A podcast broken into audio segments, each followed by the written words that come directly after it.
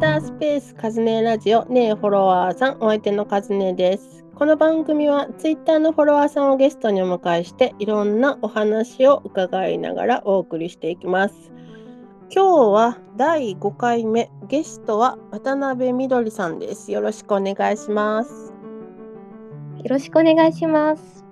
はいじゃあみどりさん自己紹介をお願いいたします渡辺みどりです。はい東京でピアノ教室を主催しています。は今日はすごい楽しみにしていました。よろしくお願いします。はい、ありがとうございます。いつもなんかいろいろといいねとかいろいろありがとうございます。はい。 とんでもないです。この、えー、と番組ではみどりさんを掘り下げていくというような感じでいろんなお話聞いていきたいと思います。ではちょっとねいくつか質問したいのでお答えいただけたらと思います。とピアノはいつからどれくらい弾いていらっしゃいますかとピアノはですね、5歳の年長の時に始めました。はえっと母がもともとピアノの先生だったんですけど、まあ、あの結婚を機に辞めてしまったので、まあ、専業主婦だったので、えっとうん教師はやってなかったんですけど家にピアノがあるそういう生活でしたね。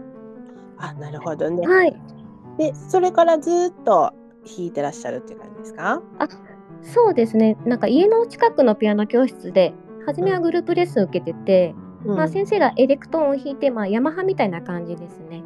うーんで、まあ、グループで受けててうでん小学校1年生の時から個人の先生にあの、うん近所なんですけど習うようになりましたね。なるほど。で、はいそのあとは、えっ、と、え、音大学の方とかは音楽系の大学。そうです。あのー小学校6年生ぐらいから、うんあの音大の先生の方何人かにつくようにああのーついていてねでまあそのあたり12歳ぐらいですかね、うん音高を目指すようにうんな方向に向かってうんでまあソルフェージュとか超音とか、うんあの音高に必要なものをそその時点で習い始めた感じですかね。でうんはいで、であの武蔵野の付属の高校に入りまして、うん、でそのまま大学にも行った感じですね。高校からじゃあずっとあの7年間コースみたいな感じですか。そうですね、はい。そうなんですね。じゃあもうずっとえ、もう音楽にどっぷりっていうような感じでえそうですね。出たって感じですね。あ、そうなはんでい。すね。じゃあもうあれですね。特に寄り道することなく子供の時からピアノ一筋みたいな感じで。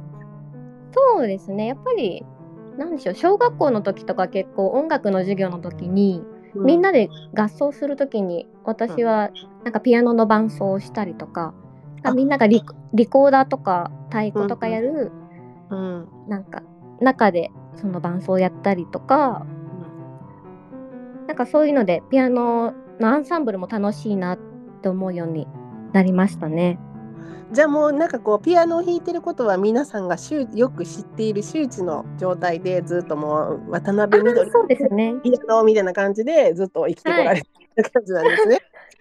そうですね。そうなんですけどやっぱり音高に入ってからうん、まあちょっとカルチャーショックというかまあこんあねコンクールとかにまあバンバン出てるようあ、うなん子がたくさんいた中で私は割と何でしょう普通にうんやってきた人なので。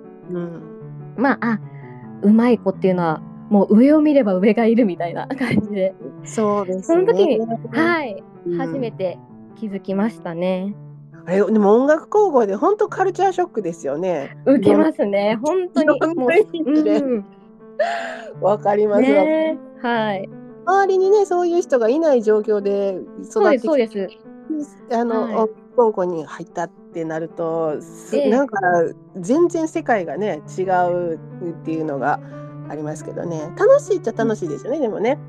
楽しいですね。専門的にあのーやっぱり授業とかも合奏の授業とかうんソルフェージュの授業とかやっぱうんり専門的に学べるので、うん、そういうところはね集中してなんでしょう神経を研ぎ澄ましてっていうんでしょうかあうの、ん音に集中して学ぶことができたとてもいいあの経験だったと思いますね。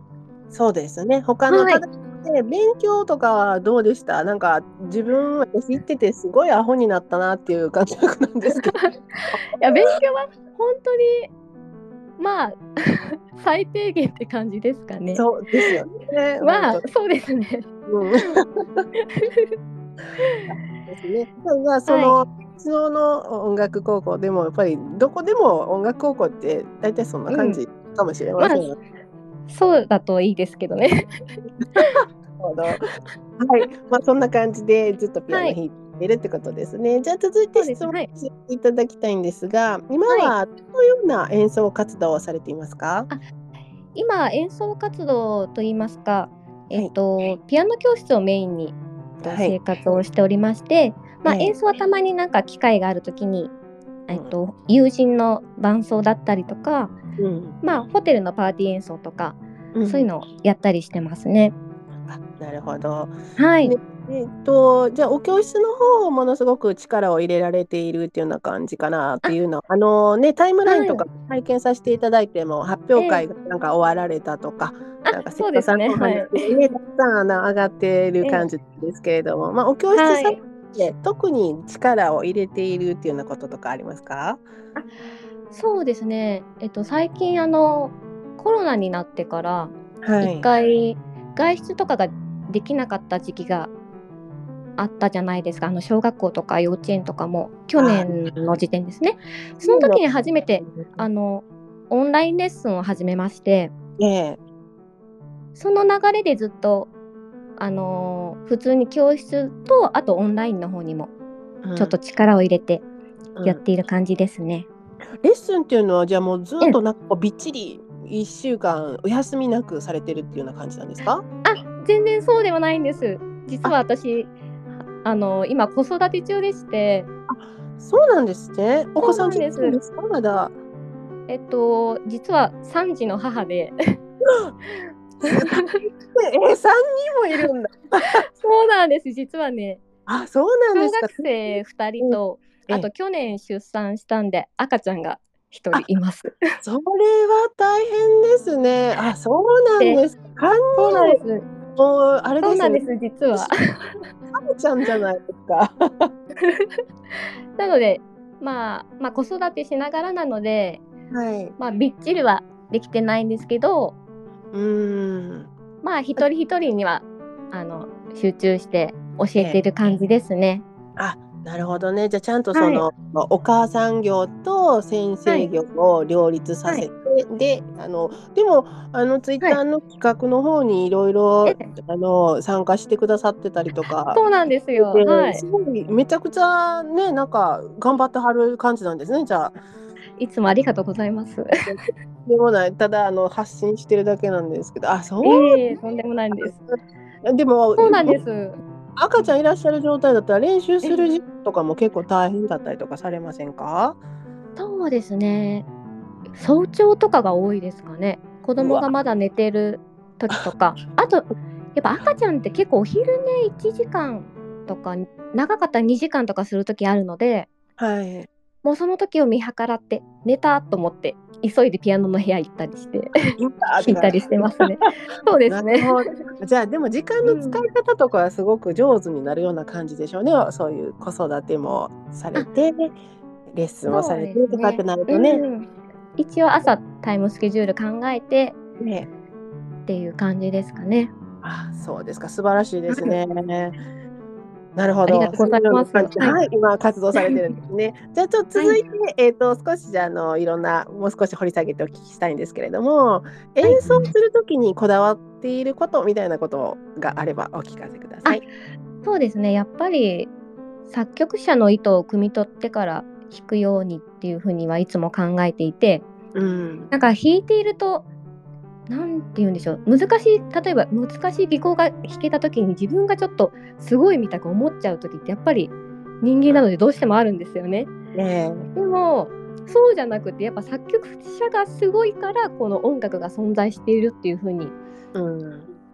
思思うようにしよう思うようにしようっていうのはちょっとおかしいかもしれないですけど、うん。まあ、作曲者ありきの演奏者っていうふうにうん。思って弾いてますね。なるほど。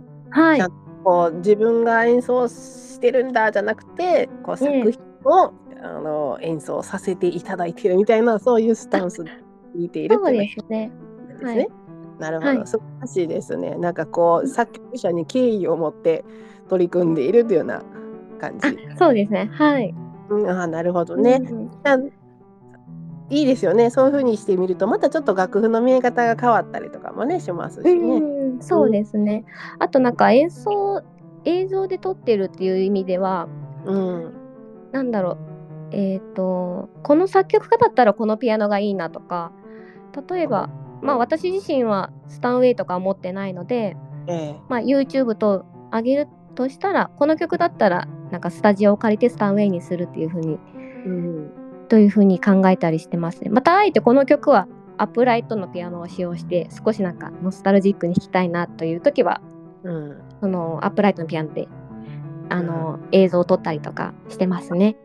あそれでなんか、うんいろんな雰囲気で映像作られている感じなんですね。あそうですね。あー一応ちょっと変えてはいますね。そうなんですねなんかうんすごく凝ってはあ凝ってらっしゃるなと思うことが多くってあそういう理由だったあんあでりすがとうござい ます。なるほどなんかその真意が分かってよかったです。あー嬉しいです。うんなんでだろうと思うことが結構あったのでね、なんかうん普段と違う雰囲気違うなと思って、あのわざわざあえて雰囲気変えて映像そ作うる。ですね。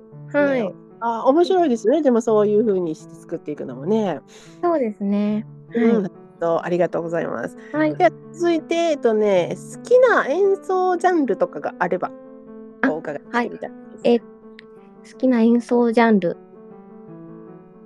そうですね。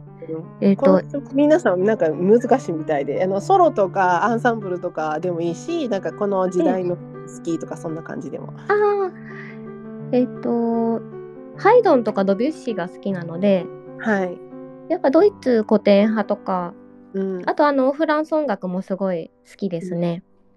なるほど。はいドイツ。まあ似てる、似てる作曲家ではないんですけど、うん、なんかやっぱりハイドンのピアノ曲弾いてると、なんでしょう、オーケストラをなんか自分が表現している気分になるので、うん、ちょっとピアノをだピアノを弾いてるんですけどなんかいろんな音が鳴ってくるというかああなるほどそういうね。のが好きですね。あでもどちらもなんかこう軽やかうなん感じの作品を書いているイメージがありますよね。あそうですね。はい。そうなんです。うんあんまりこうこうヘビーな例えばブラームスとかブラフマニノフとかそういうあーことがなくって感じ。 一応なんかこううん共通点を見つけるとしたらそういう軽さがあるからって感じしますよね。そうですね。そういう方がやっぱ自分は表現しやすいっていうのがありますね。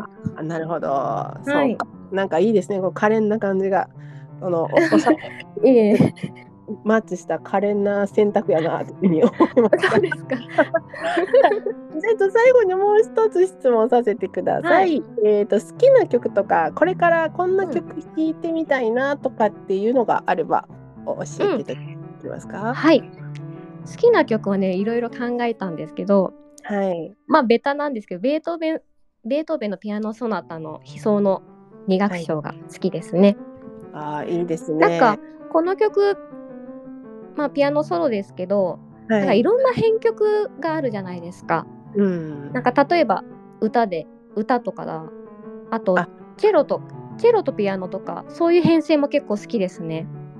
なるほど。うんそうそういうちょっとその曲をいろいろアレンジしたものをこう弾いてうんみたいというような感じなんですね。あそうですねえっと弾いてみたい曲はあのファジルサイのうん。